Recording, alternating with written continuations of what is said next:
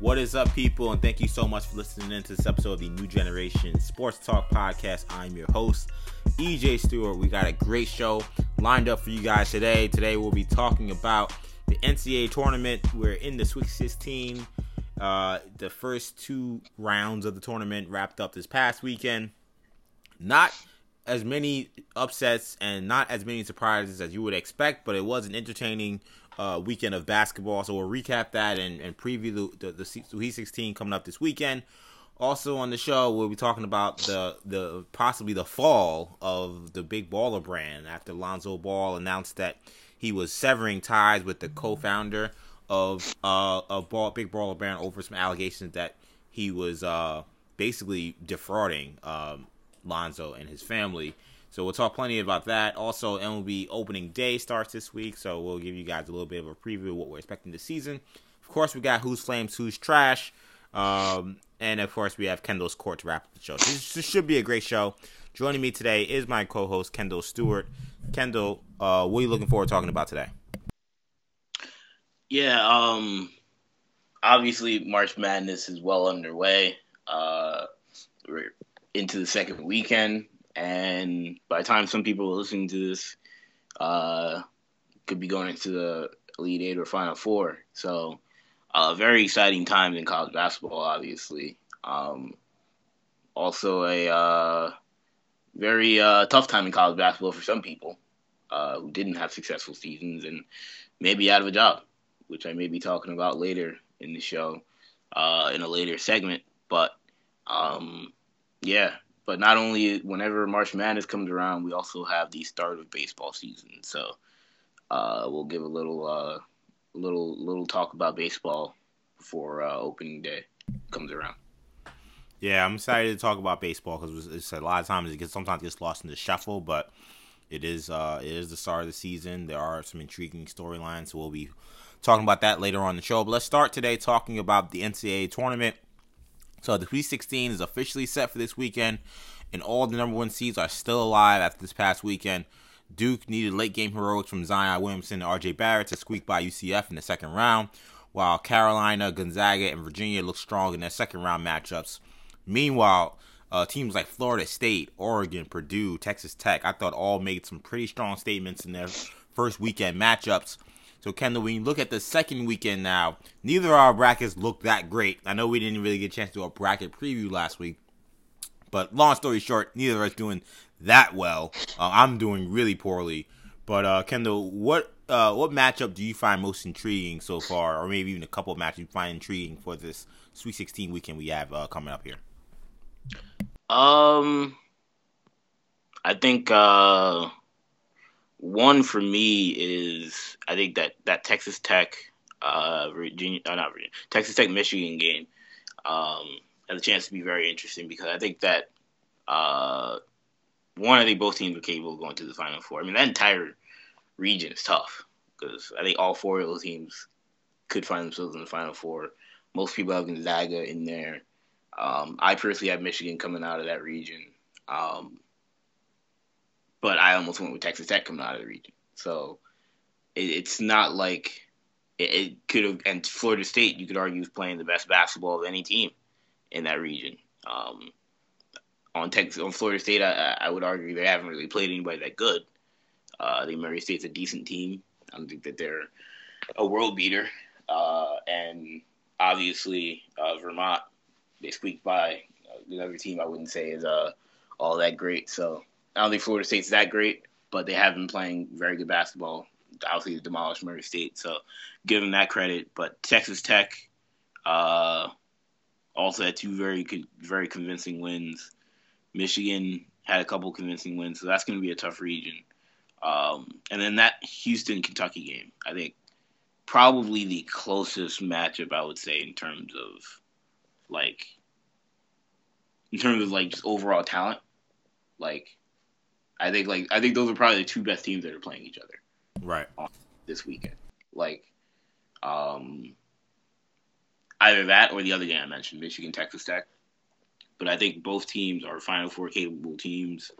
Um, both teams were in the top ten for most of the last two months, top ten, top fifteen for the last two months. So um, that's also going to be a very very tough game. And it's also like two polar opposites in terms of like programs where you have Houston that's relying a lot on obviously veteran players and Kentucky relying heavily primarily on younger players. Whether or not PJ Washington plays is going to be a big factor in that game, I'd imagine. Definitely. Uh, there's a lot of there be, there's a lot of good games this weekend. Obviously, people are gonna be watching that Duke game, of course. I picked Virginia Tech in that, by the way. So yeah, yeah. There's a there's a lot of good games. Uh, like you said, I think Duke against Virginia Tech is an interesting one. It's in playing being played in DC, so Virginia Tech should have a very good showing in terms of crowd. Um, obviously Duke looking a little vulnerable in their last game. They really didn't play great in the first half of the first game against North Dakota State. They were uh, they were only up by I believe four points. This was a crazy first round in which three of the four games or two of the four games you had the 16 seed winning in the first half. Uh, Virginia looking very shaky, North Carolina looking very shaky before playing much better in the second round.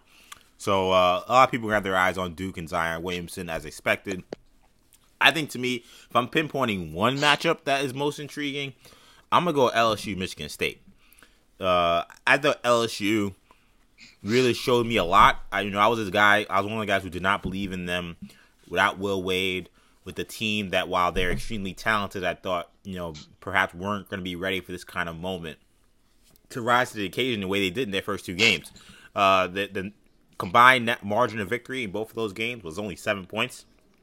So I mean, people may look at that and say, "Oh, well, you know, maybe they kind of are just squeaking by." But I thought they fa- they faced a game Yale team who, besides uh, uh Mioni uh, uh, uh, Oni not playing well for Yale, I thought they they they brought the fight to LSU in that second half, especially.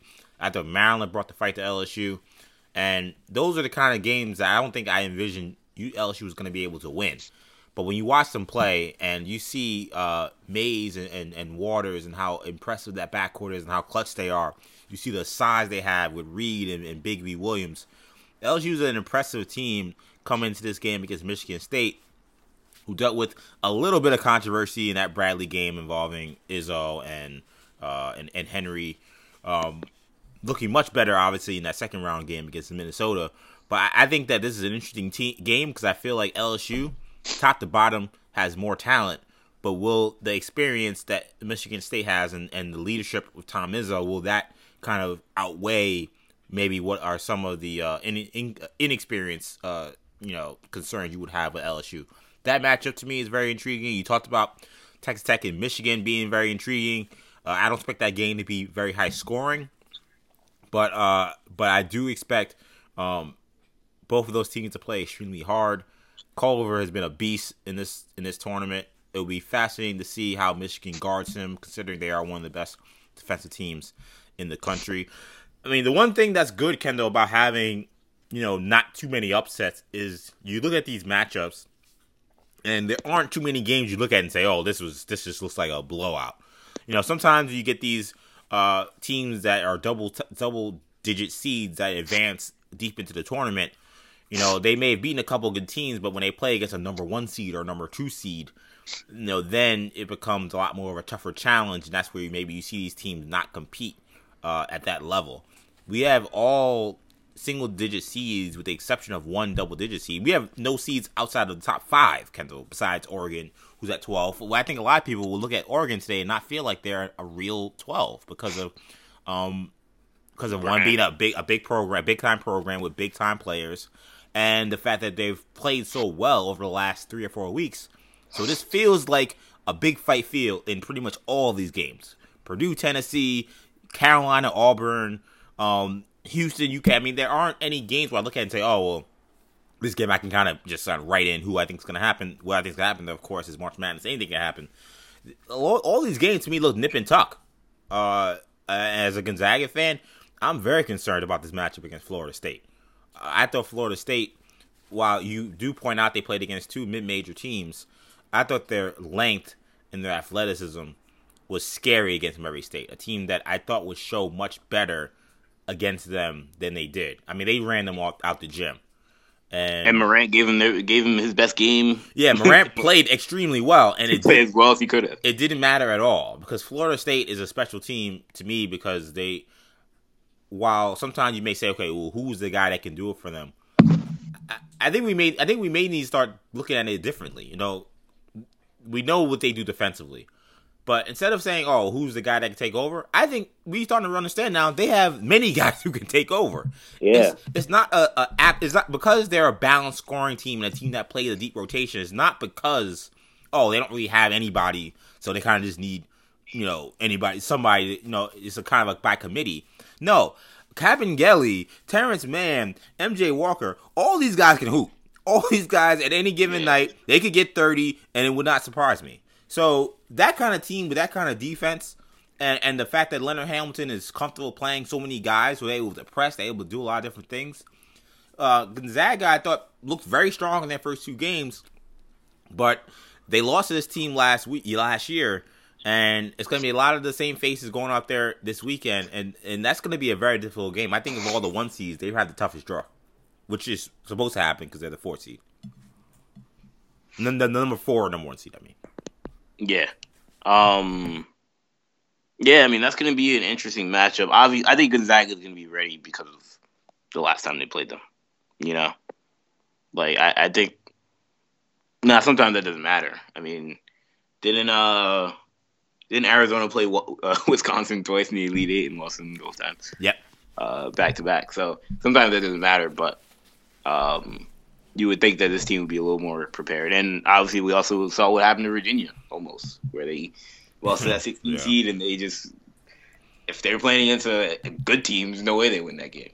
Only because Gardner Webb, you know, kind of shriveled in the second half, and Virginia turned up the heat. They lost that game, but sometimes that that motivation doesn't mean anything. Sometimes it's a it's a mental block. Right. You know, that's the question is going to be for Gonzaga. Is this going to be a wake up call from last year? They're going to get a wake up call from last year, or is it going to be kind of that nightmare haunting them in the back of their mind? Yeah, it's gonna be it's gonna be a, fascinating game either way. Again, I think this is you're a college basketball fan. I think you're gonna love this weekend. I just feel like you got competitive game after competitive game. I do not expect to see many blowouts. Um, Kendall, out of the 16 teams that we have, now that you see what the Sweet 16 looks like, who are the teams that you think will go to the Final Four? Forget about what your bracket said, though. If you want to stick with your bracket, you of course you can. But based on now these matches that you see that are happening, who are the four teams that you see coming out of this and going to Minnesota next week? Yeah, um, I still feel good about my bracket. Um, I, I had Michigan, I had Virginia, and I had North Carolina in the Final Four. I'm going to stick with those teams. Um, the only team I didn't have was Louisville, uh, or the only team that I had that's not left is Louisville, and they lost in the first round, obviously. Uh, but I think Virginia Tech is the team I think I could see making to the Final Four. Um, I think Va Tech or I mean obviously Duke, but I think Duke's gonna lose this next game. Which, I mean, why you say that? I just I, this Duke team I, I I've been saying for a while I think they're overrated. You know I don't think that they're I mean, they're a good team, certainly, um, and they could win this game. They could win this game by twenty if they if Barrett and Zion and and Cam Reddish are all hitting shots. Um, but at some point, maybe their game was last week, but at some point they're gonna have a game where, and those, I mean, Zion played great, they still almost lost that last game. At some point they're gonna have a game where, like, they just don't play good, and when that happens, unless the other team plays poorly, which is going to get less likely as the teams get better. Um, they're gonna they're gonna get nipped, and or they're gonna get clipped, and I think that it's gonna happen. I, I predicted it would happen against Virginia Tech. Uh, UCF was probably the perfect team, the perfect type of eight seed team to beat Duke because of the size that they had and uh, you know the the backcourt that yeah, they, had, the guard play. Yeah, yeah, the guard play, the guard play. Like they had the perfect formula to beat a Duke, to beat this Duke team, and they still couldn't do it. They should have. Uh, a lot of factors that led to that loss. Uh, part of me blames Tacko Fall for letting Zion Williams get an and one and not like hacking him, but mm, uh, yeah, or letting him go. I think that's something that nobody's talking about. that That's true. That was one of the dumbest plays of the game was just standing there and letting yeah, I, yeah, he's worried you're about seven six. he's worried about it. Yeah, he's worried about his fifth foul, but like if it's end of the game, they're down by. I mean, you just can't let him can't let him get three point play. Yeah, either that or don't don't touch him. Get yeah, or way. let him go. Exactly. Let him you're, you're right about that. It's a good point. They don't. They probably win that game if you know he doesn't have a brain fart there. But They also probably win that game. They also probably win that game if Dawkins catches that alley oop, or if the guy who threw the alley realizes, hey, it's Yeah. four point game, and uh, we're trying to beat Duke. Maybe I shouldn't be throwing an alley oop right now. yeah, Maybe I should do a basic bounce pass to ensure if we get this bucket. That would have put it um, put him up by six without a minute and a half left, and then that would have been real tough sailing for Duke. Yeah, I mean it's you know credit to Johnny Dawkins. Oh, he coached Uh, a great. I thought he coached a great game.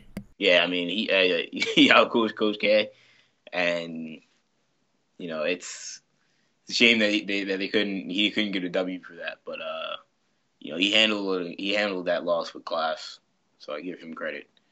Um, but yeah, I think this Duke team is is vulnerable, and Virginia Tech has already proven that they could beat Duke. Um, granted, uh, I believe that was without Zion, so. Um, But the one thing about Duke, you talked you talked about how Duke hasn't really had, you know, you thought you know they did have a, a scare against UCF, but one thing that I think to to pay attention to about Duke that I really didn't think about that much, but something that Bomani Jones, shout out to him, uh, he mentioned in an interview with uh, Ebro and Peter Rosenberg from Hot 97, shout out to them as well, uh, that Duke is a really bad three point shooting team and really a bad outside shooting team overall. And that typically those kind of teams run into a game where they either can't make threes or they can't make free throws and it costs them. Calipari had it happen to him twice. Happened to him at Memphis in that championship game where the team couldn't make free throws when they needed to. And then it happened with him with DeMarcus Cousins and John Wall when they were by far the best team. But you know, Bob Huggins put a zone on them in the Sweet 16 with West Virginia and they got bounced. Duke did not have that game on Saturday. Yes, they or Sunday, whenever that game was. Yes, they won, but they didn't have that game where they shot uh, eight for thirty or uh, or seven for twenty-seven.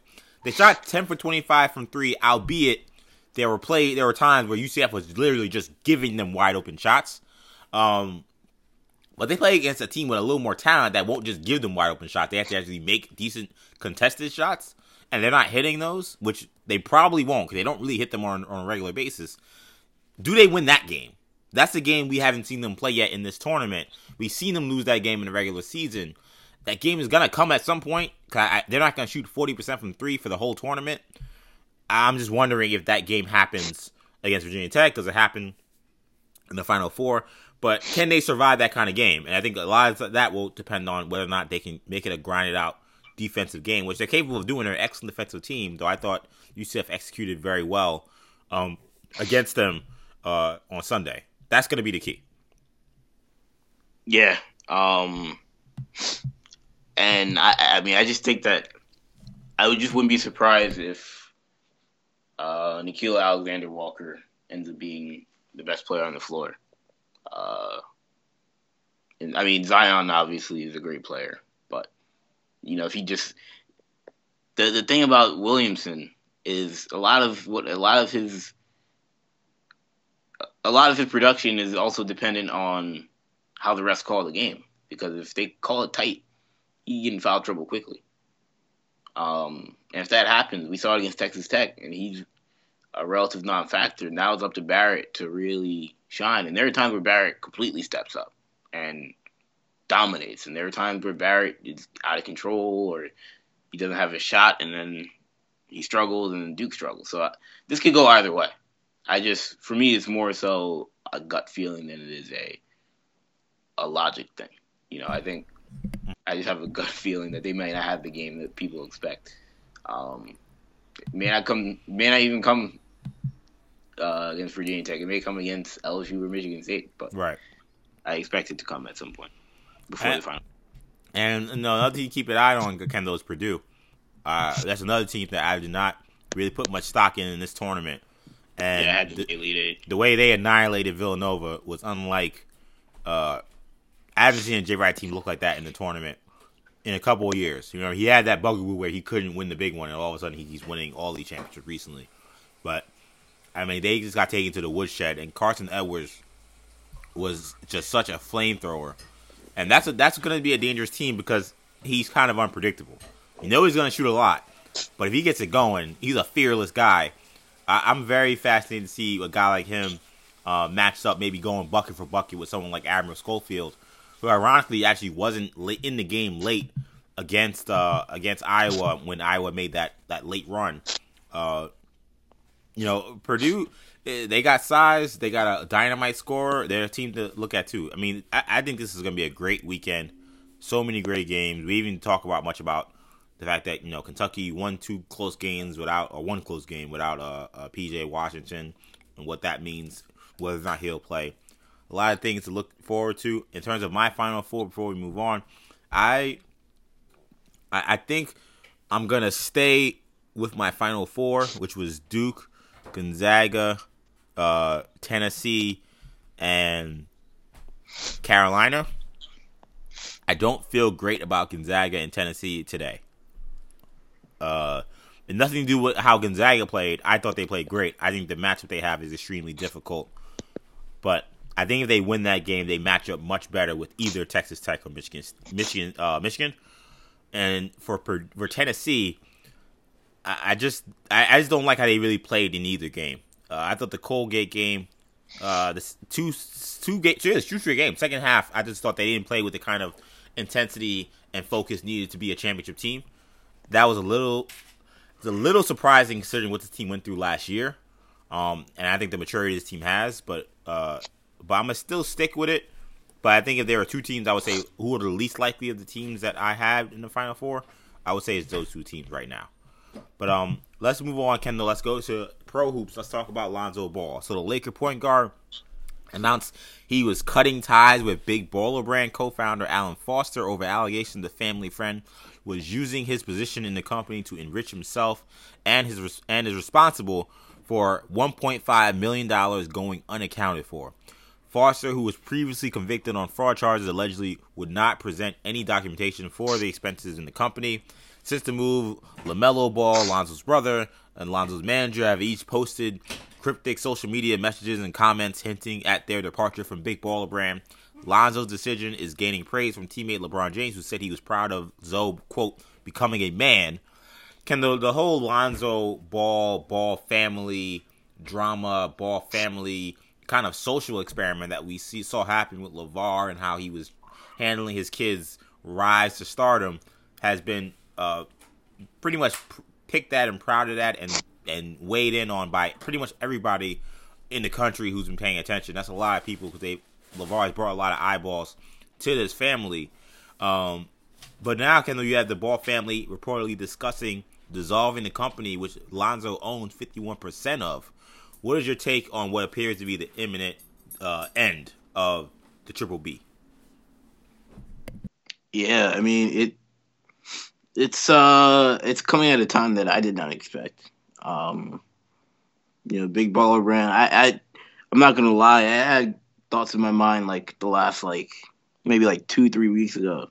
I just thought about like, cause I was thinking about the JBA, and I was like, is JBA like gonna do another? Are they gonna have another season? That, that's what I'm thinking in my head. So I was like, I was like, is there like, is the future of what is you happening with Big Ball Brand?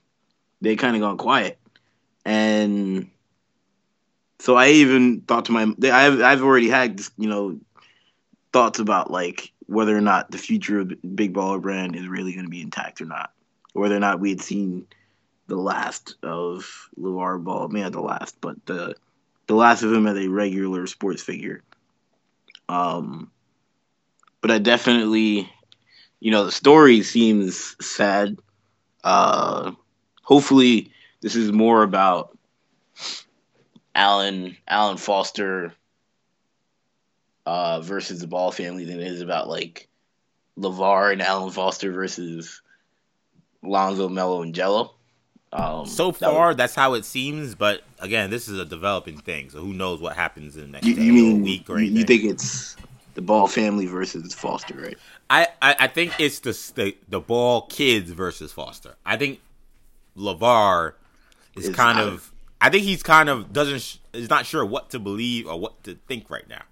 I think right. he, to me, I, when I saw his statement, which was very generic, didn't make any real statements about the future of the company other than saying that I will, you know, stick by my family and my sons. Uh, he sounded like someone who didn't want to get anyone upset, who didn't want to uh, alienate anyone, and was trying to possibly keep something together, and was maybe trying to still figure out what exactly was going on.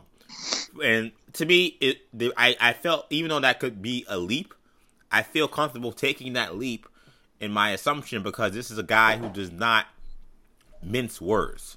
This is not a guy who uh, is carefully calculating. To me, maybe he is. He probably would say he is, but he seems to be a guy who shoots at the hip and kind of sh- talks first and asks questions later. So to see this kind of not very much hedging, very much not really making any strong statement on this these explosive allegations about his friend, uh, the the fact that that statement was so benign to me told tells me that I don't know if he's necessarily on the side of his boys yet. I think he's on the side of I'm always going to support them. I don't know if he's on the side of oh we need to get rid of this guy and like do our continue our business or or scrap the business. I think he still wants to keep that intact, perhaps, or maybe again he's still trying to figure out exactly what is the lengths that this guy has gone to possibly scam them. Right. Um, the other side of this is that there's been a lot of talk about whether or not Lonzo's injuries uh, have, you know, been in part because he wears big ball brand sneakers. Yeah, exactly. You know, so there's that because uh, he's obviously had a pretty long list of injuries since he's entered the league.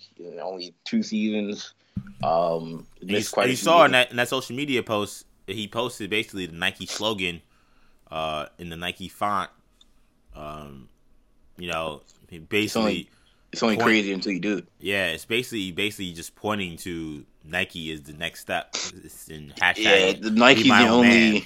I mean, he could do other things, but that would that's the one that would make the most sense.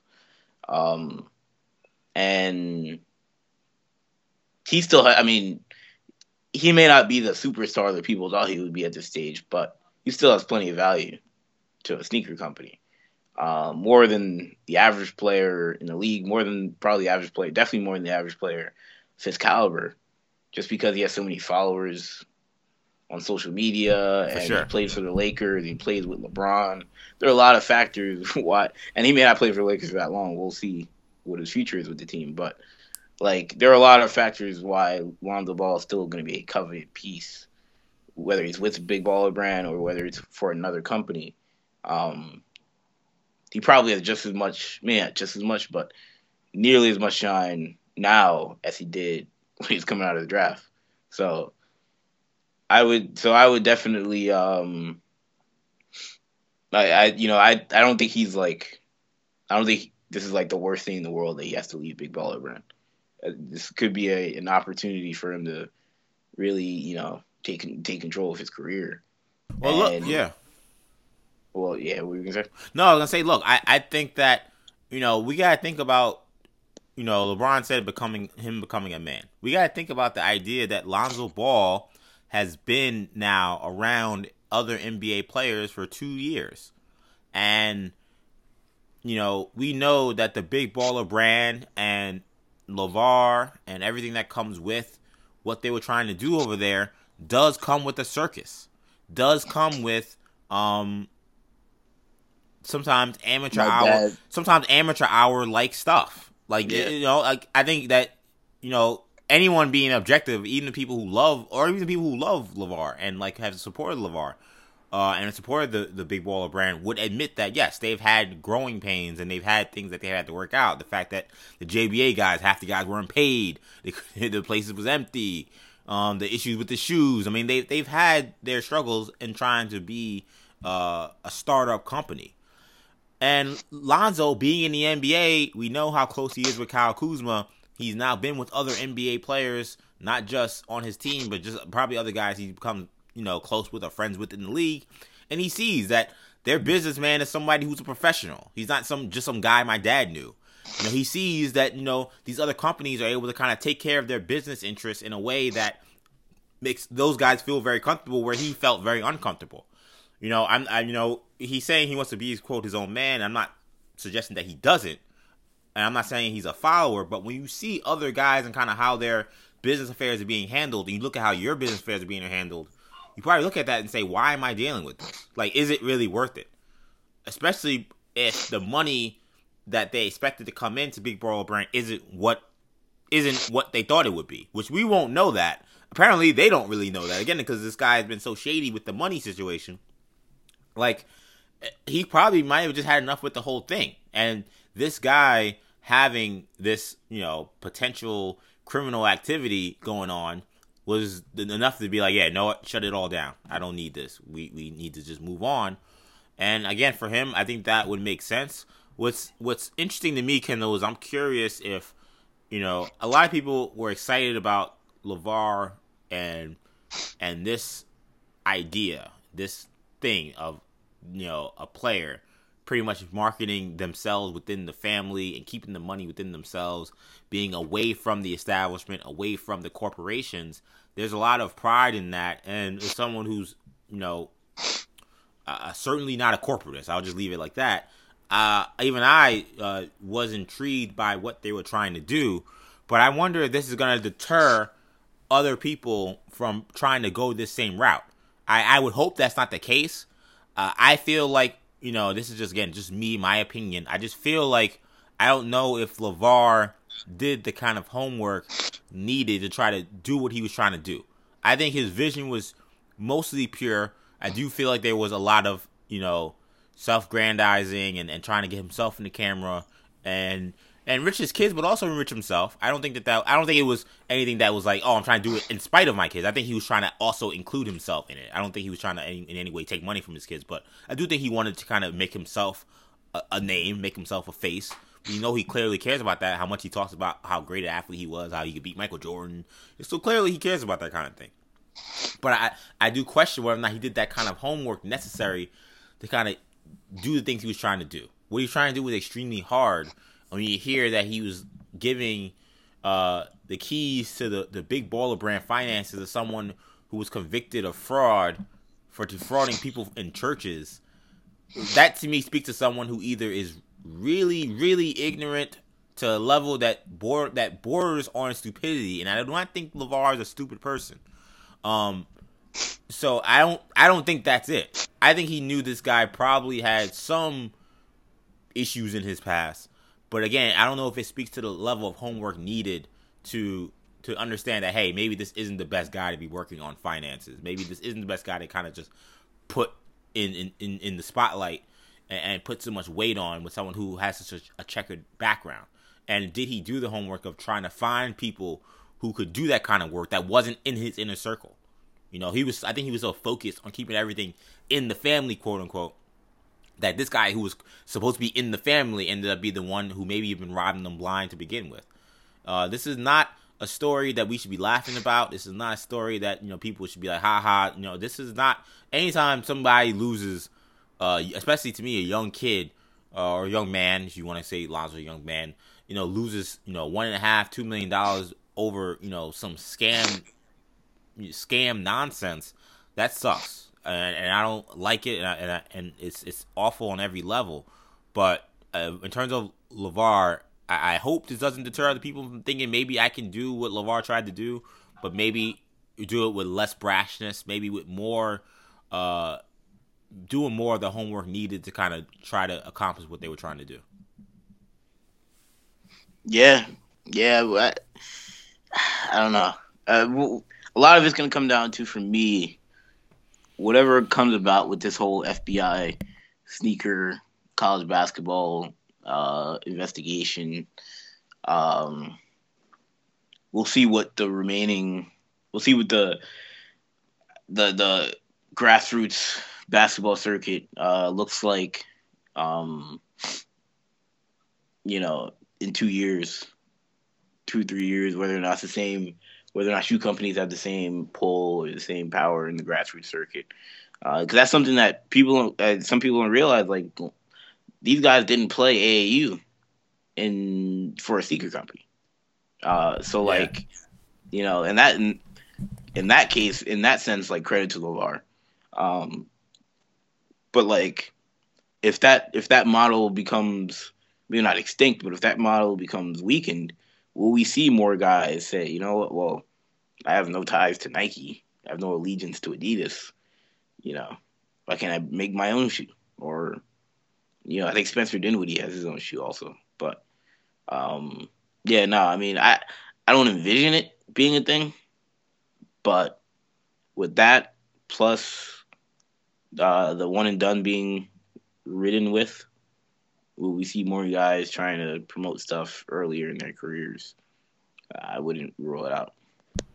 And we, you know, I hope I'm hoping this story doesn't end as sad as it appears to be heading, because when we think about the fact that LiAngelo Ball played zero college basketball, uh, primarily, I won't say primarily, but partly to forward the big baller brand brand brand.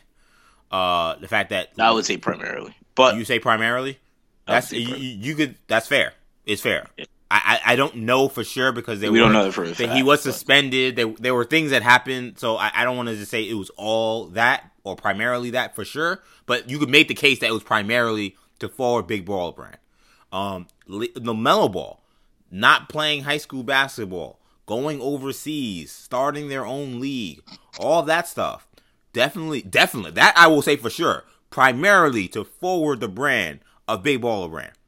The idea that and, and he did not play high school basketball, you know, the last for the last year. Is trying to play this year at a prep school. We still don't know what his eligibility is like and whether or not he'll be able to play college basketball next year if he's not able to play college he's basketball, not being recruited at a high level. He's not being recruited at a high level. He's taking these unofficial visits. I haven't heard one of these places saying that they want him. So even though he, he's a top twenty player in the country, absolutely. And and and a guy could play anywhere. And a guy who could who could who if this none of this happened could have played at a lot of big time schools, would have been on NBA radars, and you know would have gotten the kind of shine that you expect from a top five, a top 20 five star kind of recruit. He doesn't have that now because they were forward in the big baller brand. So that was a huge mistake, by the way. Well, I mean, I'm sure he would acknowledge that, but like, absolutely, we knew. I mean, if this dude would have stayed at Chino Hills, I mean, he would have been the most decorated California high school basketball player ever, and would have been a consensus top ten player in the country.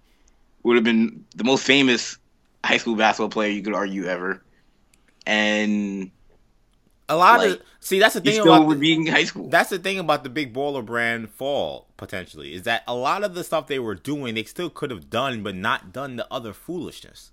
He could yeah. have still been doing a lot of the big baller brand stuff, but still been playing at Chino Hills. Yeah, but it became a I want I don't want this coach. I gotta be the coach. You gotta play this way. You know they gotta wear big baller brand. It became like it became a circus. And yeah, he, he wanted to insert himself. Right. And that's where LaVar has to come in and he's got to look in the mirror now. Uh, you know, he's got to look in the mirror and say, what did I create? And is and did this become beneficial for my kids in the end? I think he could probably t- convince himself that while what Lonzo's going through right now sucks, and you ain't gonna just get back, you know, 1.5 million dollars. I don't care how rich you are, even if you play in the NBA. 1.5 million dollars is 1.5 million dollars. Especially you're talking about untaxed money in California. You just lost that. That was yours. That's that's terrible. So so so so that's a big deal. But you can he can maybe argue, look, I got my son to be this big name in college basketball. He was a household name. He was a, an immediate star, and I don't mean star as a player, but star as a name when he got to the NBA. That could not have happened if I just kept my mouth shut was like a normal college basketball parent. I would say that he was right, and that you maybe he could argue that case.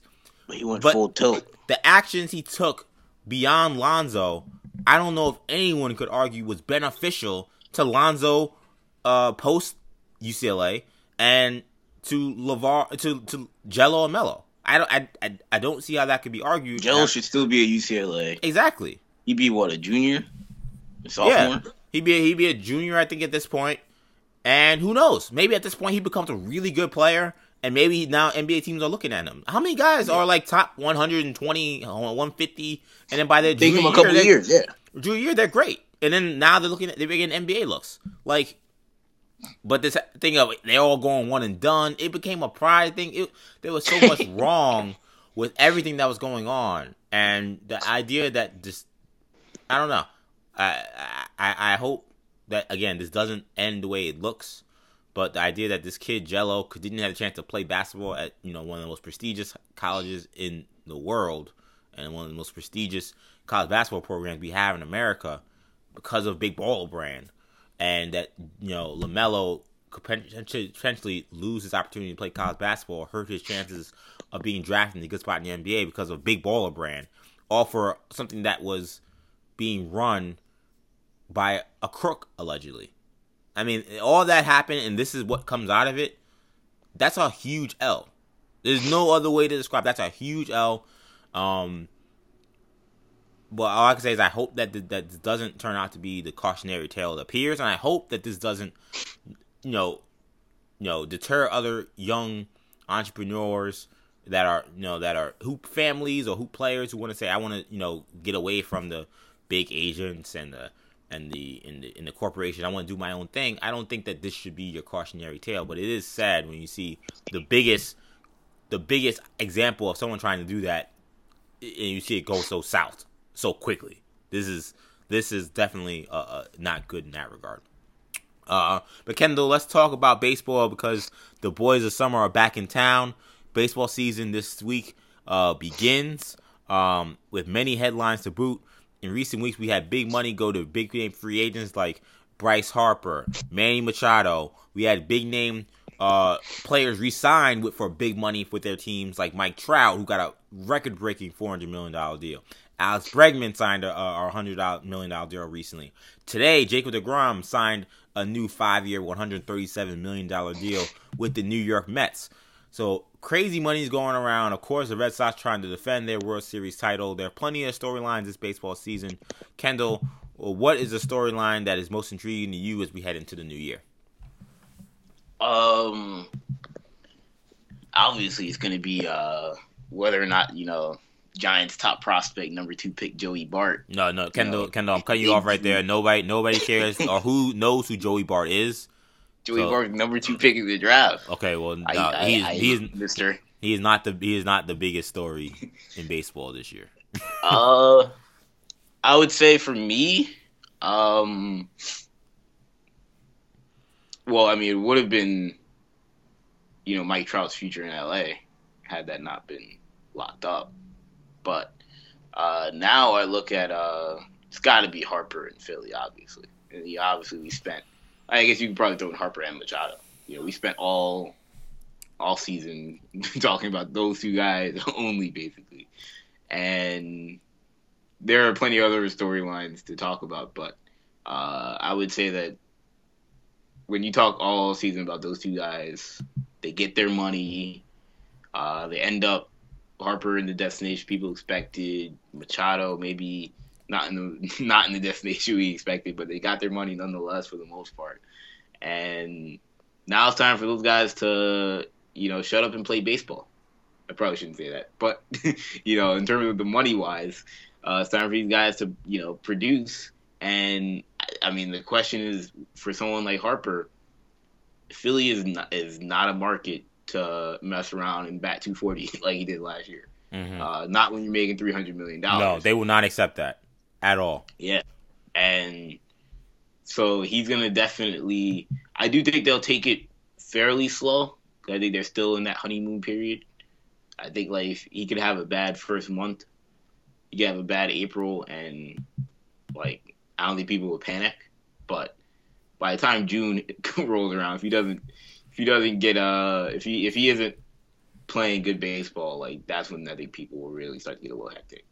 Um, but I, I would say that with Harper and then obviously Machado in what will be a very tough NL West, uh, whether or not he can move the needle for the Dodgers in that tough division, where you know obviously uh, for the Padres rather, where you know the Dodgers are going to be tough, you know the uh, D backs uh, could be are going to be tough, and the Rockies are going to be tough. So, yeah.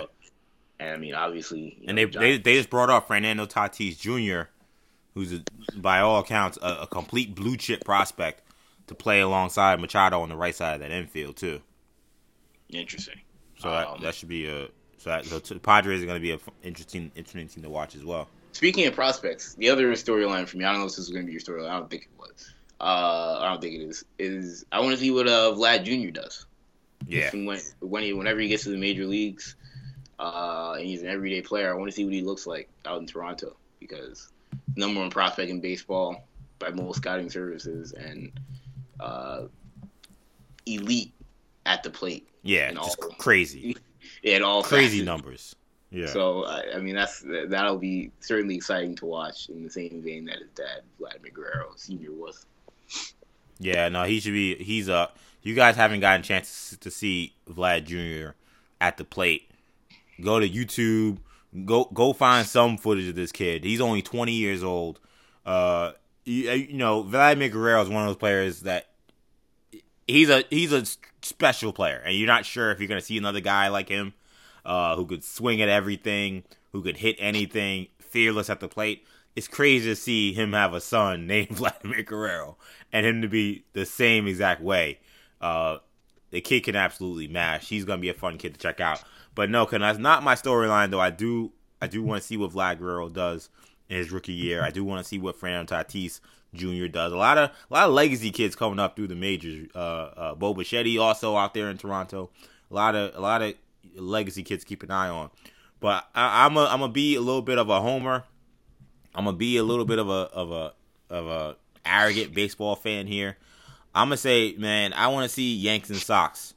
The Yanks and Sox rivalry, that divisional race, I think will also uh, will be another nail biter. I think it will be a story we're following all year.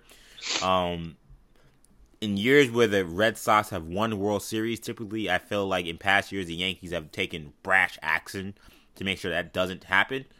They really didn't do that this year, but we know the kind of bats they have at the plate. They're hoping that they could figure out their pitching. And with the Red Sox, uh, they've won all these World Series, but they've never won back to back. So, uh, and a lot of some of these years they've won a World Series and just fallen off the face of the, the earth the second year, which I don't think anyone thinks is going to happen. But we didn't think it was going to happen uh, when Farrell and them guys won it. Maybe what like eight, seven or eight years ago. When they the next year they they won like sixty nine games. So who, that race is going to be extremely fun to watch.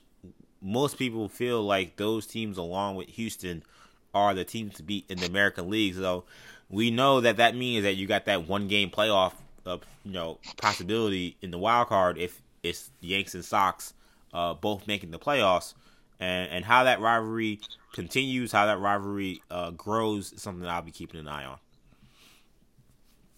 Yeah, um, you know that that division is going to be pretty much only uh, the Sox and and the Yankees. Yeah, uh, I, the Orioles obviously is like the wor- are the worst team in baseball.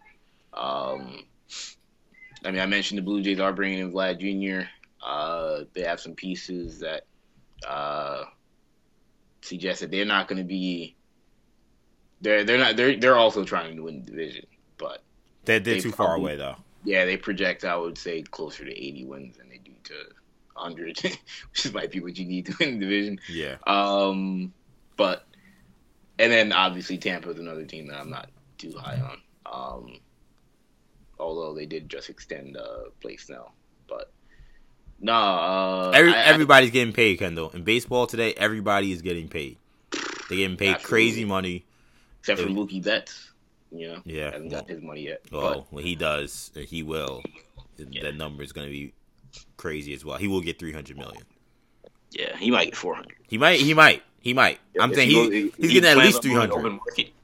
Yeah, he's getting at least three hundred, but he could very well get Boston gonna let him walk, so offer them 400. Yeah, I can't imagine Boston letting him walk. I can't. I, I think. I think he's a guy that you just write an open. You give him an open check. yeah, blank check. Yeah, just say whatever it takes because of what he accomplished last year, uh, winning a World Series title, his age and his his ability. The kid's uh, special. Now he's a he's not as much a kid anymore, uh, but he's a special special player. Um, Let's do division picks, Kendall. Quickly, go through the A- AL first. Who, who who's winning these divisions? Um, in the AL East, I'm gonna go with the Red Sox. Uh, AL West, mm, Astros. Um, and the AL Central, give me. Mm, I'm gonna say Cleveland. Didn't seem as confident in that last one. I did not. Um, They have a great rotation, and the division is still down, but they've lost yeah. a lot over the last few years. Yeah, I, I don't know. I, I that it's gonna be that's a that's gonna be a that's a tough division to kind of read. Um, I feel uh, I feel like I, I do want to see what Minnesota's able to do. Yeah. You know, they obviously have some young pieces, but I'll go Rock, with Cleveland. Rocco Baldelli is their new manager. Is a, Yeah. black, a name from the past for for people like us who, who watched him play for the Rays back in the day. Um. So yeah, well, you can run through there. so my AL, uh, I'm gonna go Yankees in the East.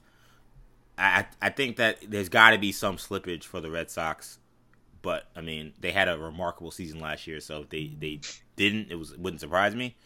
But just, typically World Series teams, it, it, this the the regular season isn't as uh, meaningful sometimes. So I'm gonna say the Yankees who who badly want to win that division back get it. In the Central, uh, I'm gonna go. I, I'm gonna go with the Twinkies. Actually, I, I'm gonna go with the Twins. I, I feel like the Cleveland Indians time is kind of ended. Yeah, they still have a lot of talent, and you could argue they still have the best team. But I, I was impressed with how Minnesota has kind of come up, and I'm willing to see uh, maybe them kind of surprise people and win that division. So I- I'll go with the Twins in that division. In the uh, in the uh, West, I'm going Houston. I, I don't think there's really much else to say. That they're by far the best team in that league. And uh, we neither of us did a wild card. I mean, the wild card I have is the Red Sox. You know, I think we both probably have the East Um, team, unless you have unless you have the someone else besides the Yankees. Oh, there's two I, teams I actually. think So I have the Red Sox, and I'll go with I I'll go with the Red Sox, and I'll go with um, and I'll go with Cleveland. Uh, I would go Oakland, and Actually, I'm gonna change. That. I'm gonna go Oakland. I agree. yeah, I think Oakland's gonna be pretty decent. Not good enough to beat Houston, but enough to get a playoff spot. What about uh, what about the National League? Who you got out there? Uh, in the East, I'm gonna go with the. I'm gonna go with the Braves. Um, a little, a little bit surprised, but I'm gonna go with the Braves. Uh, in the NL Central, I'll go with the uh, Cubs. And in the West, give me the. Obviously, I want to say the Giants, but give me the Rockies.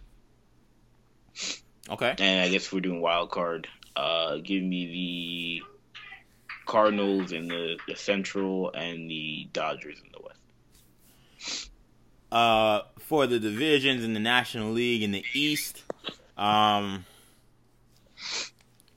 in the East, uh, I hate picking anybody that's not the Mets. I hate these teams so much. You don't understand. yeah, look, I went through the same I thing. hate these teams. It's a little much. easier when the Giants are the worst team in the league. Uh, I, I, I- I'll hold my nose and say it.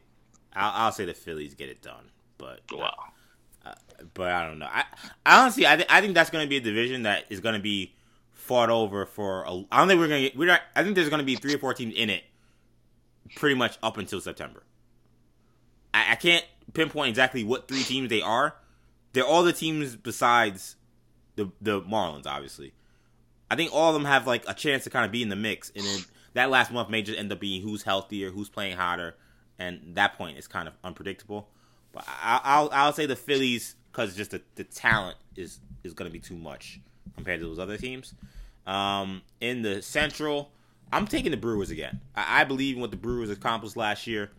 Uh, I thought that they were going to win the World Series. I, I'm gonna stick with them. I think what they have is special. In the West, I'm gonna I'm gonna stay with the Dodgers again. I talent overwhelms those other teams, though. I think the Rockies are a decent pick, and the Clayton Kershaw injury does bother me. As wild cards go, I'll go Rockies, and I will go Cubbies. Mm. So, uh, World Series picks. World Series. Uh, give me Boston coming out of the AL. Give me. I feel pretty good about Chicago getting back. Mm. I'm saying Chicago wins it. I'll go. I'll go Astros Brewers, and I'll take the Astros to win it. I think the Astros are like the most like. I think I think the Astros are like the weirdest team because I feel like their talent is so mesmerizing, but because the Yankees and Red Sox have such big power, big stars, um, and their division is so one-sided, like they just kind of get forgotten about. Like they're not easily one of the top two or three teams in regards to talent. But I think they just locked up Verlander, so he'll feel more comfortable pitching this year. They hope that doesn't mean maybe he goes back to the Verlander that we saw at the end of Detroit. Bregman just got locked up. I mean, the talent they have with Bregman, Correa, Springer, um, um, obviously Altuve, they're still loaded. They're still loaded in the rotation. I, I'm gonna say the Stros uh, uh, get it done. Like I said, I think the Brewers. I think they were just one couple of games, couple of close innings away from getting to the World Series. I think they get it done uh, this year, though. Okay, Kendall, let's do who's flames and who's trash. I'll go first. My flames this week is Ja Morant. Ja Morant uh, was the talk of March Madness, especially after the first game, which he recorded a triple double. Uh, the first player to record a triple double in March Madness since um, Draymond Green. Uh, I can't remember who the last guard was to do it, but it was something. It was like someone crazy. It was like something like 20, 30 years ago. Uh, They they said it, but I don't remember. I can't remember off the top of my head who it was. But like, but the guys who have done it recently haven't been guards, so him doing it even is even more special. And he's flames because one, his game certainly showed uh, on the big stage that he's got it. If there were any questions about whether or not him playing against mid-major guards and him playing on the smaller stage was kind of inflating his stats and probably possibly overrating him heading into the NBA draft season. Those were completely, utterly quelched by his Dwyane Wade was the last guy. Wade. There you go. Uh, so not twenty years. Andre ago, Miller also did it. and that was that was probably 20 years ago. Wade was Yeah. more like 15 years ago. Um, no, I mean Morant was just marvelous in these games, and any thoughts that he was benefiting from playing at a small school in a bad conference were quelched. This guy is the real deal. Um, he's super quick. His handle's great. He's got great court vision. He's an excellent passer and an excellent willing passer. Uh, he showed he could three ball against Florida State. He had to have answered any question you would have.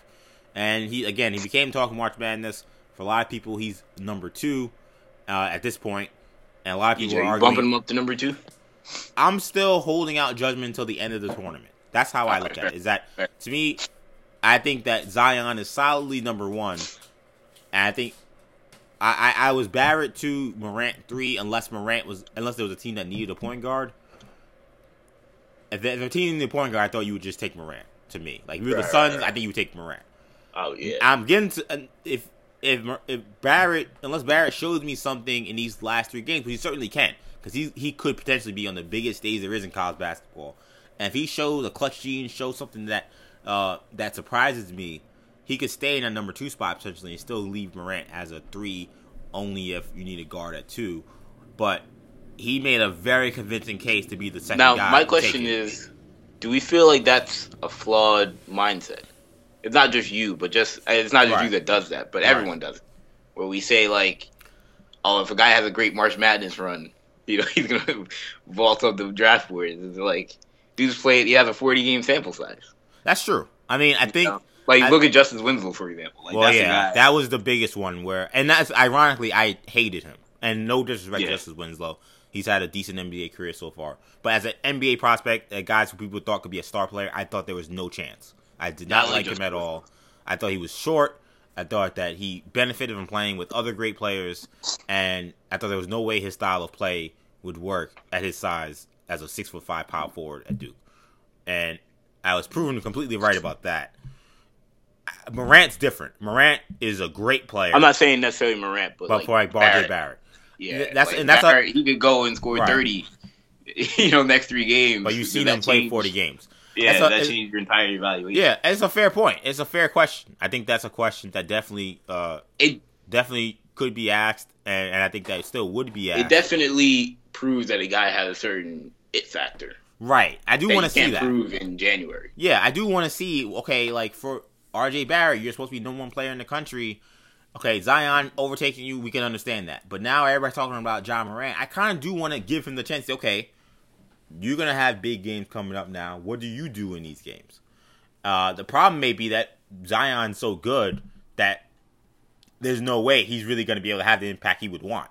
you know what I'm saying? Like it might not. It might Zion's ability may take it kind of out of his hands, and Morant's play may kind of take it out of his hands. It might not be anything he does wrong in these next three games, but the way Duke has been playing, Zion's clearly become. We did that video a couple, you know, like a couple months ago, where I said, look, despite what we talk about with Duke and Zion, at the end of the day, RJ they run the offense through RJ. RJ takes the most shots. He scores the most points. He's leading them in assists, like or second in assists, I think. Like he, he, this team still runs through him. You could argue that he's still the more talented overall basketball player because he can do more on the court than Zion can.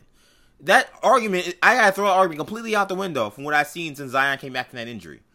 Zion has dominated the game in every facet pretty much since he came back, and now I can't say that anymore about RJ Barrett. You were the one saying I was crazy to say that to begin with, but yeah, man.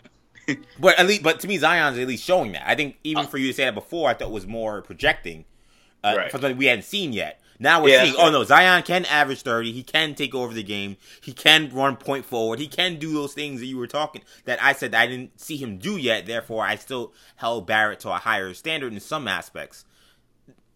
Because Zion's been so dominant recently, that may take this conversation out of RJ's hands of whether or not can he do anything in these three games to keep his number two spot, for which for me is very tenuous at this point. Uh, but I do want to give him that chance. So, The so I'm gonna say tentatively he's still number two, but boy, he's got to play. what I He's will got to see, play what I will say Ja Morant like, was crazy this weekend.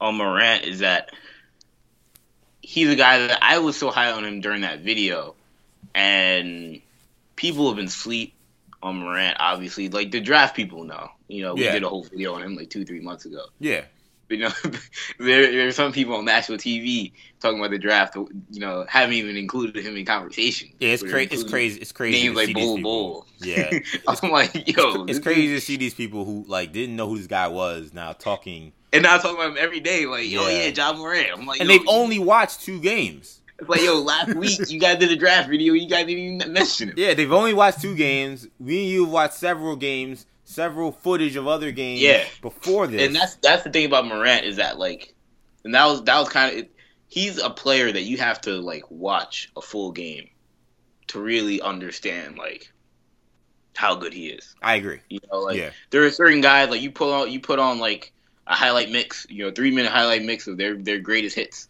of throughout the season. Some guys pop off the screen, and some guys don't. You know who was like that for me last year? Luka Doncic.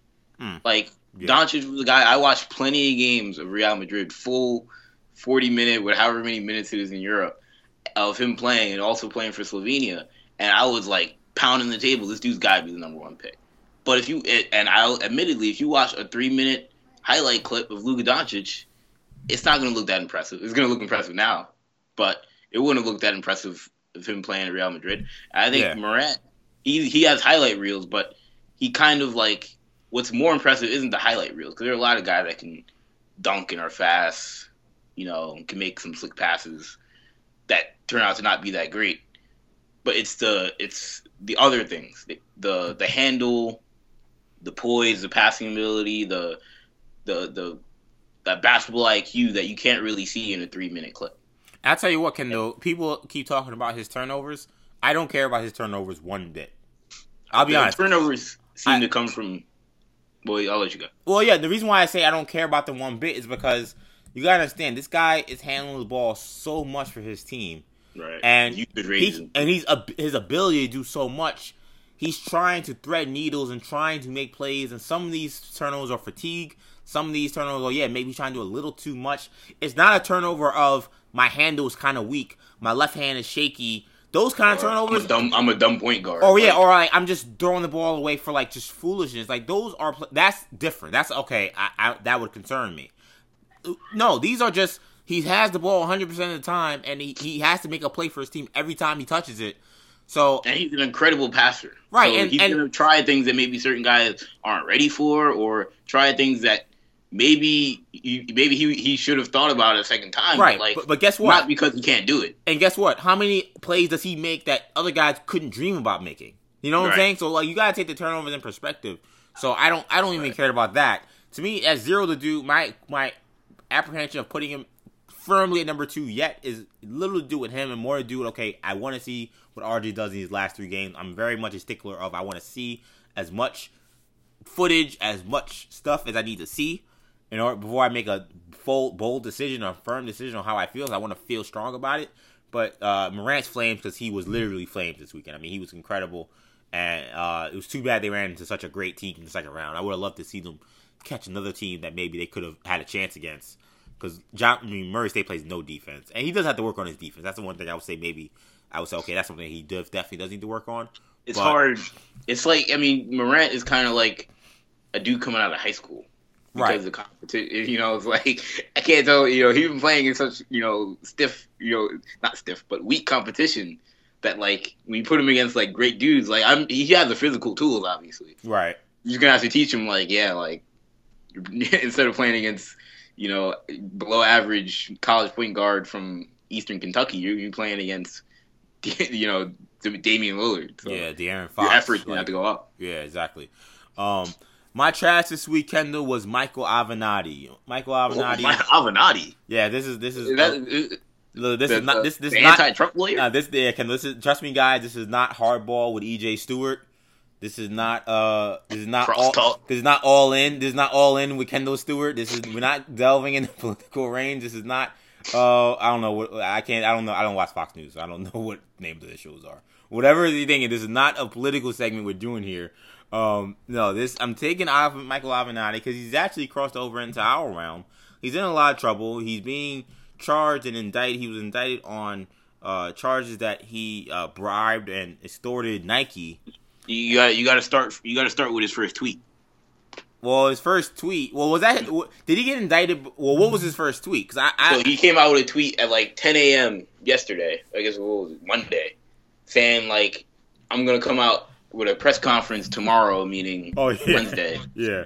Uh, you know, that's gonna shake the college basketball world. And did he say it was about Nike?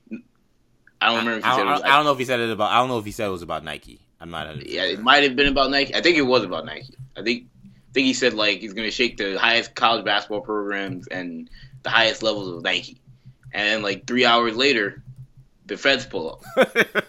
so now you can continue. That's crazy. So the feds pull up he gets charged. They're saying he based him and and ironically a dude that represented Colin Kaepernick, which is very interesting.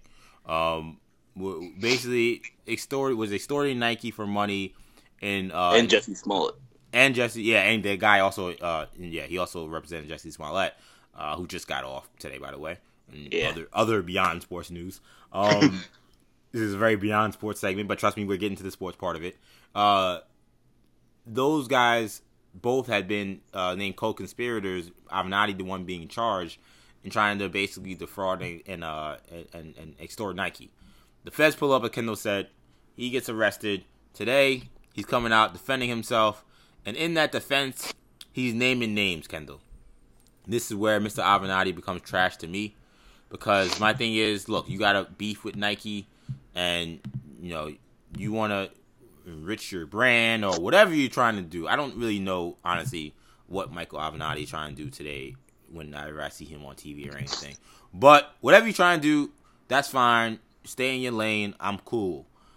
I had concern today when he's talking about, hey, talk about the money that Nike was giving to DeAndre Ayton and his mom. Hey, talk about the money that Bol Bol was getting from Nike.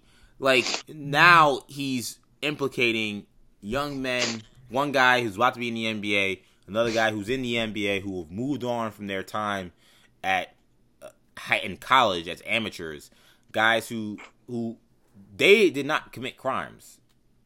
to implicate them in something that while you could maybe make the case that Nike was doing something criminal to put names onto crimes that they didn't commit for the sake of your own personal selfish gain is a complete utter trash move, especially when you consider Bol Bol is I believe a teenager. So that's now you're talking about kids that you're you're trying to to to to, to, to get your name off of. I, I, that this was just a slime ball, sleazy uh, move by what I believe is probably a desperate man, and I think the fact that he name dropped Ayton and name dropped Bol Bol, I thought was just utter trash. Like I said, stay in your lane, dude. I hope you want to fight your case. I hope that works out for you. But to name drop these guys and trying to trying to trying to, you know, bring static to their front yard because yeah. your front yard is looking shaky right now. It's just lame. Michael yeah, Avenatti, I, you are trash. Like, nobody cares. Nobody like, does. DeAndre Ayton, now that that joint was old news, obviously, and like Bol Bol. I mean, anyone with two eyes could see that. He, chances are he may have potentially been getting something. I mean, regardless, like an, a Michael Avenatti tweet isn't going to make people like be oh my gosh, Bol is getting paid. It's just gonna be more smoke, um, along with the rest of the smoke that like a lot of guys are probably getting paid. You know what I mean? So, like, I like I don't care. You know what I mean? There's a there there's wiretapped conversations of a Kansas assistant saying that Zion Williamson wanted like a hundred thousand dollars in a house, or his, his stepfather wanted a hundred thousand dollars a house and a job. Right. And nobody cares. So a Michael Avenatti tweet about a dude that already entered the draft isn't gonna isn't gonna affect anything. Um, I mean, Dana Altman had to comment on it, and he said no comment. You know, like, will this affect Oregon's program going forward? Potentially. Arizona's already in hot water, so it's not like this is going to hurt them. I mean, my thing is, look, if they're doing, I, I, my, I don't care as much about those programs. Um, if they're do, I mean, unless they're innocent. If they're innocent, then that's really messed up. What's happening? Um, if there, if there is some kind of uh, malfeasance happening, I, I don't really. My concern isn't with the programs. Those programs are all these college programs are exploiting these young these young men on levels that are um, really sad to see. But again, my my primary concern and reason why he's trash for me is again this the fact that this guy is targeting very young men, one one young man who's in who's a kid in college, and try to put shine onto a case that he's trying to do that that you know and that in which he he just got charged for extortion. And it, yeah, I and a case like, that that wasn't about anything righteous. Right. It, it was a case about let me see like if I can shake Nike down. Right, exactly. To get twenty bucks or 20 million, 20 million bucks. So that that's the problem. That's even the worst part. If it was like, yeah, this is the case that I want to fight because, you know, Nike are a bunch of crooks, or the case I went to fight because my client was was gypped out of like you know 20 million bucks i want to get it back that's a different situation but this is him saying like yeah like literally the program cal supreme which was deandre ayton's aau team Bol Bol shareef o'neal a lot of dudes it got ended and that was a $72000 program like that's how much money nike put into the program they they cut it off, cut off the AAU coach. So the AAU coach goes to this dude, Avenatti, or vice versa. I don't know who went to who, and was like, "Yo, let's go after Nike." Nike, or and Avenatti goes to Nike and says, "You know, we know we know all the stuff, all the shady stuff you were doing with this seventy two thousand uh program. We know you paid Bol Bol or whatever, a hundred thousand or however much you paid him. So I want twenty five million.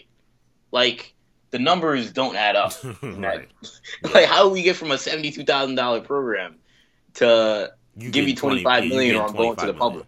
Yeah, no. Uh, I mean, it's it's sketchy, and the one thing, the last thing I can tell you, the last thing I'll say is that uh, we learned today that or yesterday that Nike is has way more pull or is way more Illuminati than I think people realize. Oh yeah, that's, because yes, we're talking about a guy. Speaking King.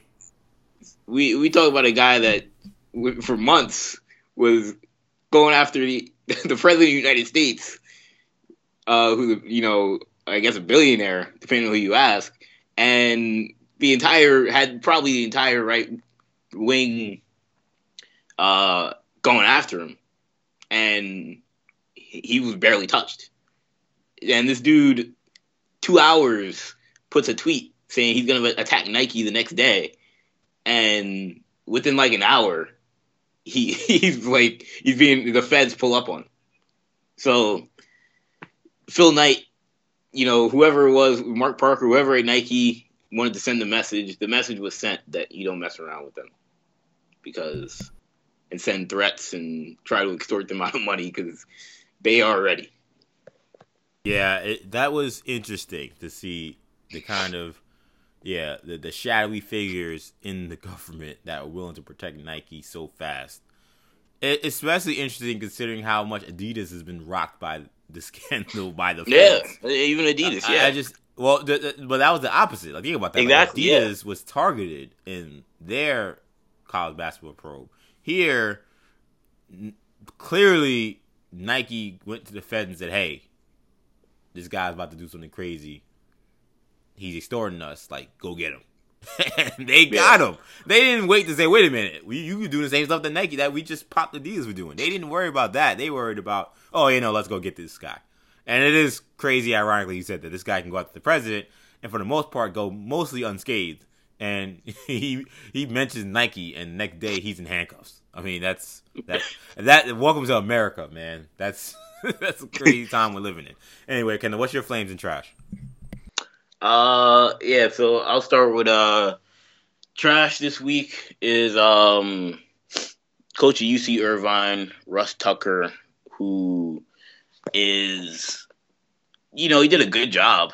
Granted, you know, UC Irvine had a nice win over uh, uh, Kansas State, and but the second game, their second game against Oregon, uh, they dealt with a situation where um, Louis King, Oregon's you know arguably best player, second best player probably, depending on him, Payton Pritchard, um, freshman.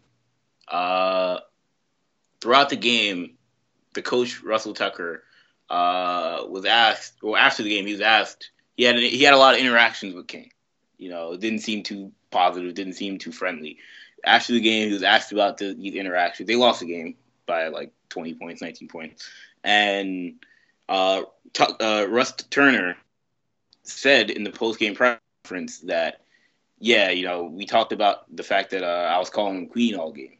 And, you know, obviously, you know, he knew calling Louis King Queen, telling his players, watch King, I mean, watch Queen, watch Queen would irritate him. And he said he told him after the game and you know wanted to preface or wanted to explain it by saying that yeah, like I was calling him a queen because he's gonna be the queen, like he's the queen of, on a chessboard. Like he's their most important piece. He's their best player. Oh yeah, sure. That's what sure. That's what you were thinking. That was out of respect. He he only said that after and like if you had the video, if you watch the video, like he like says like yeah, I was calling him queen, and like starts like laughing and joking. Like people, you can tell like nobody reacts. Like, it wasn't like it's almost like you know it was like a bad joke, and like and then he realized oh I guess that wasn't funny. Yeah, you know it was all, it was all out of respect, but yeah, I mean Russ Turner, uh, you know he did a good job. You know he could have played your way into a bigger job. There are some openings that I'll talk about soon that probably fit his resume, but um, he uh, yeah, he messed up his his name big with that. Uh, just just don't heckle a 19 year old kid. You know, like I understand you're you're UC Irvine, you need every advantage you can get, but I mean, what you're a head coach. You know what I mean? Like I don't. You know how much hate and the heat these guys get from fans. Do we really need opposing coaches now heckling dudes? Uh, in the NBA, I don't care but because they're getting paid a certain amount of money. I mean, all, all tactics within the rules are, are viable, but yeah, nah, this this for me was was trash. Yeah, that, that was that was awful. I mean, you're talking about a, again a college kid, and you're really taunting a college kid. Look, I I kill Coach K for just telling Dillon Brooks, hey, like you don't you shouldn't you don't have to do that, and then lying about it. My issue wasn't as much about him saying that you don't have to do that, though I did have an issue with that because his players do that stuff all the time. Um, but then to go in and saying, "Oh, I didn't say that when you did," that was trash. This is mega, mega trash compared to what Coach K did. I mean, you talking about heckling the other player, talking, you know, making an, a reference to his manhood by calling him queen. I mean, that's just the the, the most lame ish you could po- I could possibly think of for opposing head coach. And there's so much underlying stuff there with you know the, the emasculation of young black men with this white male coach saying this to this kid that it's just it's, a lot to uh, I can unpack a lot, but it just would make me too upset and too concerned. That was trash by that dude. It's a it's a shame because it took away from a great moment that that program had with this nonsense that this fool was going through. Terrible. Yeah, uh, Flames for me is Devin Booker. Um, obviously, the Suns have had a uh, pretty awful season, but uh, and they just lost uh, again to the Utah Jazz by I believe twenty something, twenty something plus points, thirty points. I uh, 32, 33. cut them a little short. Um, lost to Utah by thirty three in a game which Phoenix scored only ninety two points. Uh, but 59 of the 92 points were scored by Devin Booker. So credit to Devin Booker. He was obviously flamed. No other player on the Suns scored 10. Um, DeAndre Ayton was the second high man with nine points. Uh, Jimmer Fredette made his debut out in Utah. You know, also flames. He had six points. But uh, Devin Booker, man, I think he's gonna ask for a trade. I think he might. There's some people who say that are making the case. There's no way. Like he said, he wants to grow long term with the young core and blah blah blah. Um, he he also said no he wasn't way. missing the playoffs again, and that's yeah, that's my thing. He also said I'm never missing the playoffs again, and pull and this this happens. Dude played the second best game of his career. The the two greatest games of his career, they both lost. they lost both games by double digits. You don't think that's gonna wear on this guy? Yeah. Even that fact, but the fact that like, I mean, he got no help. I mean, literally, the same percentage. He scored the same percentage of his team's points, like sixty five percent, that Kobe scored when he scored eighty one points. Like, there's not there's not much this dude could have done, and they still lost by thirty. And when you look at the, the construction of this team, what are they possibly going to do to where they could compete for a playoff spot in the West next year? They're going to have to fire Igor Kokoskov, which I thought was a good hire, but until they they, they ruined they ruined it by drafting DeAndre Ayton instead of Luka Doncic. So now it's a, it's a it's a hire that makes no sense. So they're probably gonna have to fire Igor, get a new coach, find a point guard, and trade half these young dudes for like real veteran players. But that's a lot of steps, and even then, Is that even a forty win team? Then I don't know. It's just a lot of variables. It's a lot easier for Devin Booker to just go on you know, James Jones' desk or Robert Sarver's desk and say, I want out.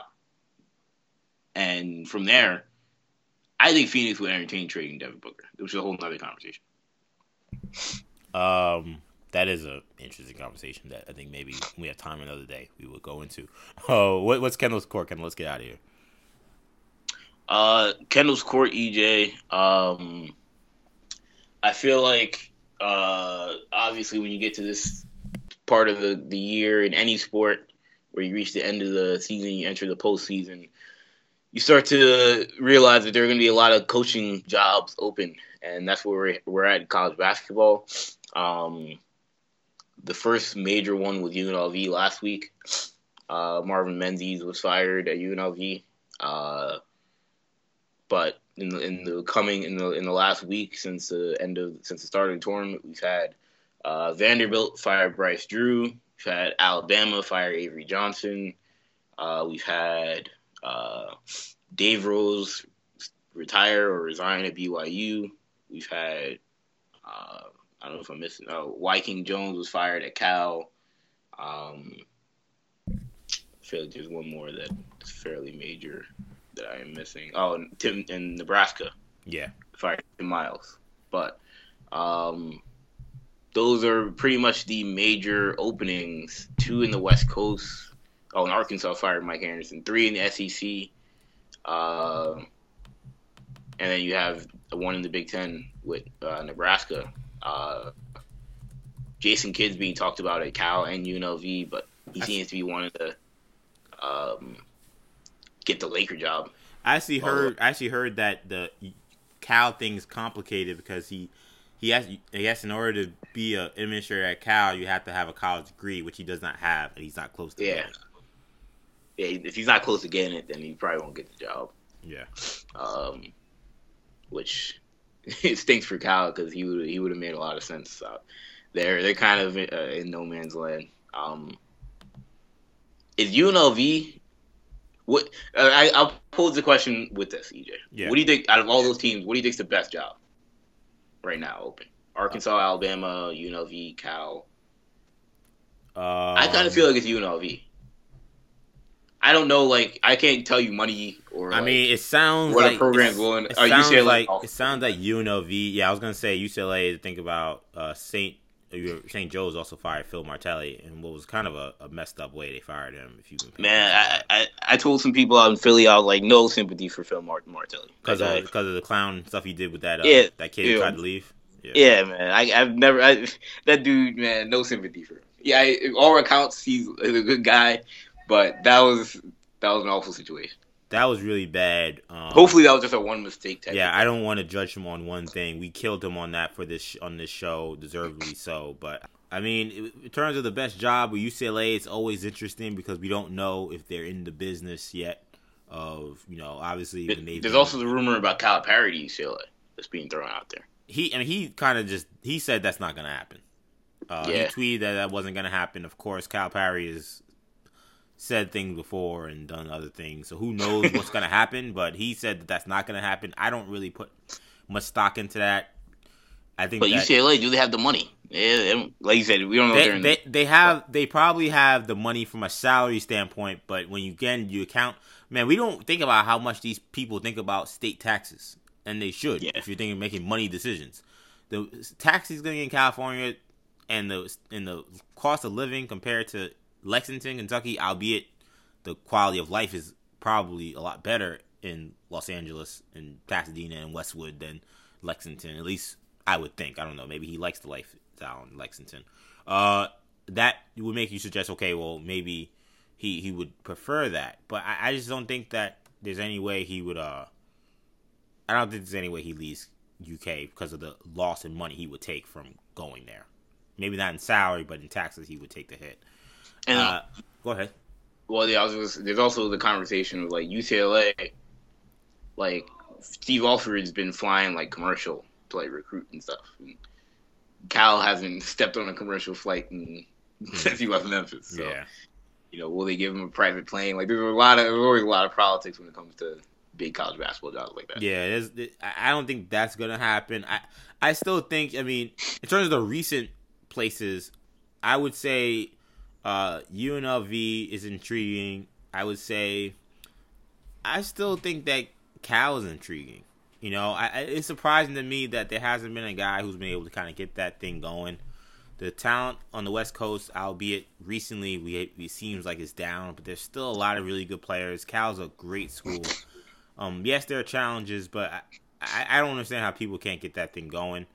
Uh, I would not sleep on Alabama either.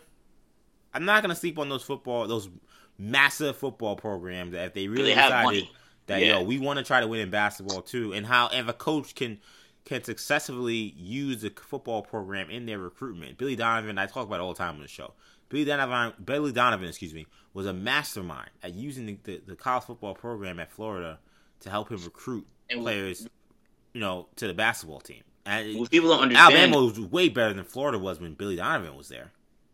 Know, people have to understand is like these schools put like, Alabama probably puts like eighty million dollars or something. Like just random number. Let's say they put like eighty million into football. Like they're putting, like Kentucky probably puts like ten million into basketball Right, to exactly. be like the best basketball program.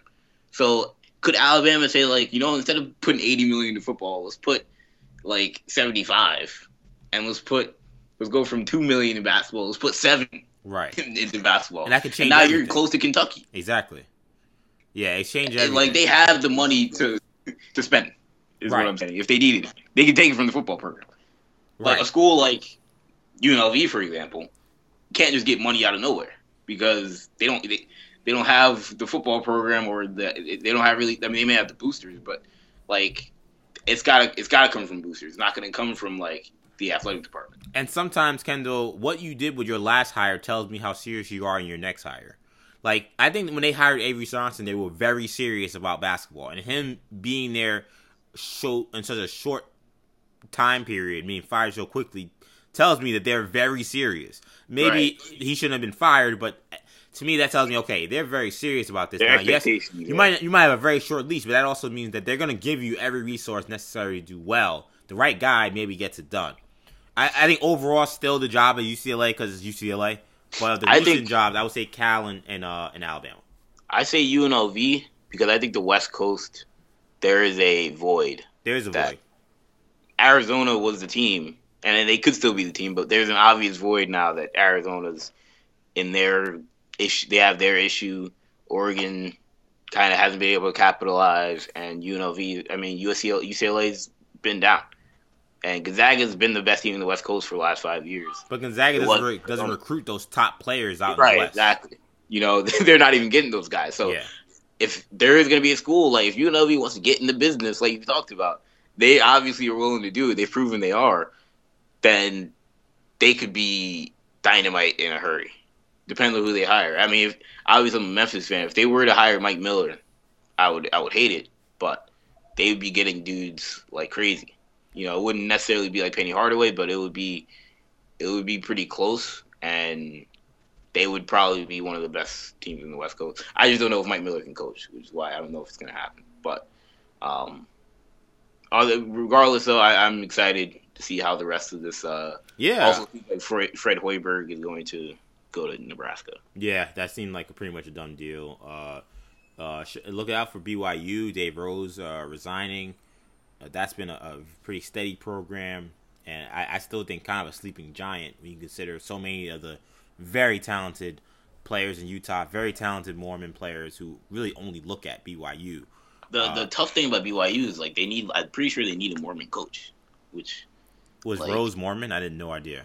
I believe he is. Okay, I, I, I didn't know. Now, I mean, there are a lot of. I mean, there's a lot of Mormon basketball, you know, figures, but not like it's. It does limit. I think it does limit them to an extent. I don't know. uh, Was Bronco Mendenhall Mormon? Like these are things that nobody really cares Yeah, about. I, I never looked this up, so I have no idea. I need to hit up my guy from grad school who went to BYU, uh, uh, Parker. He was a Mormon, and, and I don't know if he went to BYU or he's a fan BYU. I forgot, but nonetheless, uh, he probably would know. It wouldn't surprise me if they needed it, but uh, there are a lot of interesting coaching hires. Hires that should, excuse me, coaching openings. There should be a, a fun coaching carousel to see where the pendulum swings and what jobs open up for guys that leave the gigs that they're at. Because you know, obviously Hoiberg was unemployed and then he hired he he went somewhere. But you know what jobs open up from guys going to temple going to ucla going to uh, alabama? You know that's to be make this thing even more fun when the jobs really start opening up uh, after the tournament's over and these coaching hires start to get filled um but that's a good place to wrap the show guys so i hope you guys enjoyed this episode of new generation sports talk podcast um, we'll be back next week with more sports talk. I know we said normally we are back. Uh, I told you we'd be back last week, but the timing of the tournament kind of messed everything up. But next week we should definitely be good to give you guys our preview of the Final Four. We'll also talk some baseball, of course, with the opening day starting. So should be good stuff happening. NBA playoffs are also uh, in full swing, so keep your eye out for our podcast on the New, Generation Podcast Network. Find us on SoundCloud, iTunes, Stitcher, and TuneIn. Uh, make sure you subscribe to our YouTube channel, New Generation Media, where there's always content going up. There's more content going up this week, so keep your uh, eyes out for that. Uh, make sure you follow us on Facebook, New Generation Media, on Twitter at New Generation Pod, and on Instagram at New Generation Podcast. Follow me on Twitter at EJ underscore Stewart, and on Instagram at Action EJ. Again, we'll be back next week with more sports talk. For Kendall, I'm EJ. Peace.